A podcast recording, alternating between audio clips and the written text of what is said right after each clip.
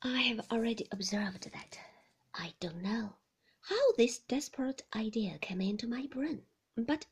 once there, it remained there, and hardened into a purpose than which I have never entertained a more determined purpose in my life.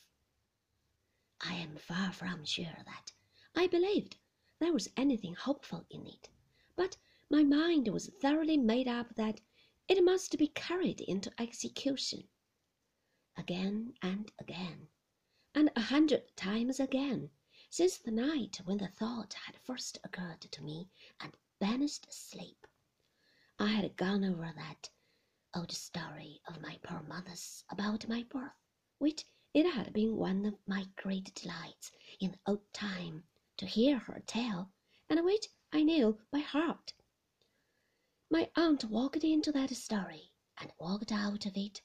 a dread and awful personage, but there was one little trait in her behaviour which I like to dwell on, and which gave me some faint shadow of encouragement. I could not forget how my mother had thought that she felt her touch her pretty hair with no ungentle hand, and though it might have been altogether my mother's fancy, and might have had no foundation whatever in fact, I made a little picture out of it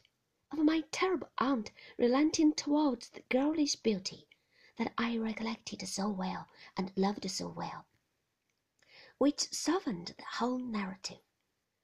It is very possible that it had been in my mind a long time, and had gradually engendered my determination.